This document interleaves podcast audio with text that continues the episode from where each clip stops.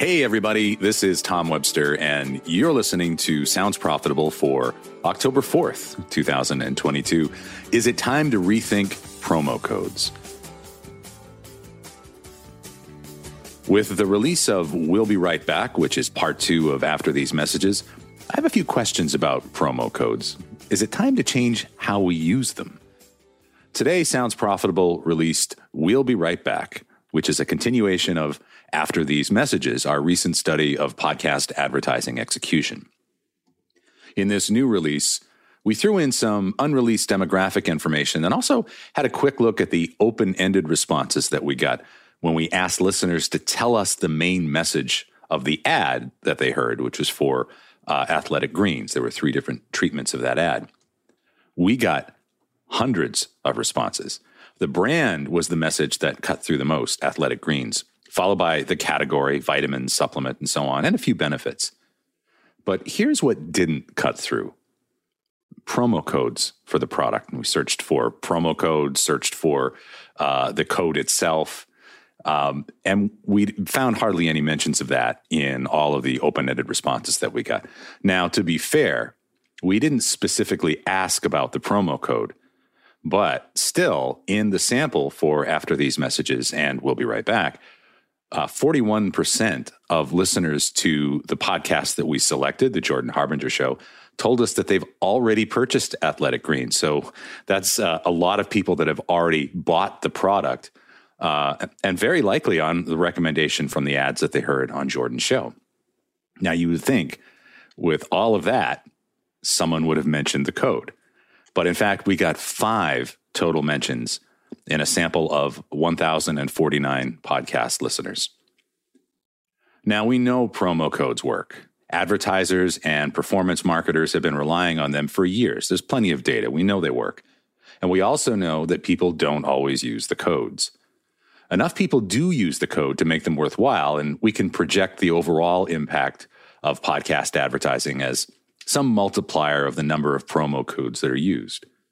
But still, I want people to get credit for great ads and I want them to get paid for the products and services that they sell in podcasts. If people hear a product on a podcast ad and that product interests them, but the promo code or the URL aren't top of mind, guess who's getting the credit for that sale? Our friends at Google. We ask a lot of listeners when we cram a bunch into a 30 or 60 second spot. The promo code is a trailing piece of new information in a message that's already full of new information. We're asking listeners to process two things at once buy this product and buy it in this special way. Now, I'm not suggesting that we do away with promo codes. Again, they work. But maybe there's a way to cut down on all of the new information that we're asking listeners to process in a short period of time. So here's my modest proposal, which I have to credit my brilliant wife, Tamsin, for.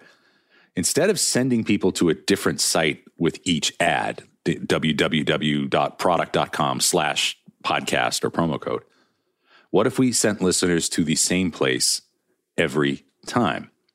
It wouldn't take long to train listeners to visit www.thepodcast.com slash offers for every promotion, which they could then click on to be taken to the appropriate website. Now, some shows do have their offers and promo codes listed on a single page. Uh, uh, Sounds Profitable's Gavin reminded me of Drew Ackerman's Sleep With Me, which is a podcast that you were designed for you to fall asleep to. So promo codes are not really going to register, right? So Drew has all of his promo codes and offers on a single page. And that's fine on the website. But I haven't seen its use consistently applied in the audio. In the audio, we're still sending people to individual brand websites. With this tweak, podcasts would not only see a rise in conversions, but the branding effects of podcast advertising could also be better sussed out. I think podcasts sell a lot more goods and services than can be accounted for by the use of promo codes. And who knows, this might work. And I encourage you, by the way, to download We'll Be Right Back to supplement after these messages, available at soundsprofitable.com no promo code required for that one.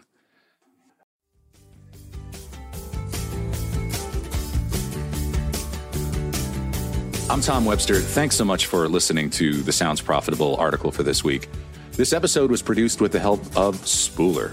With a simple drag and drop interface, Spooler helps podcast publishers and app developers get audio to listeners faster and easier. You can find out more at spooler.fm. I'm Tom Webster. Thanks for listening.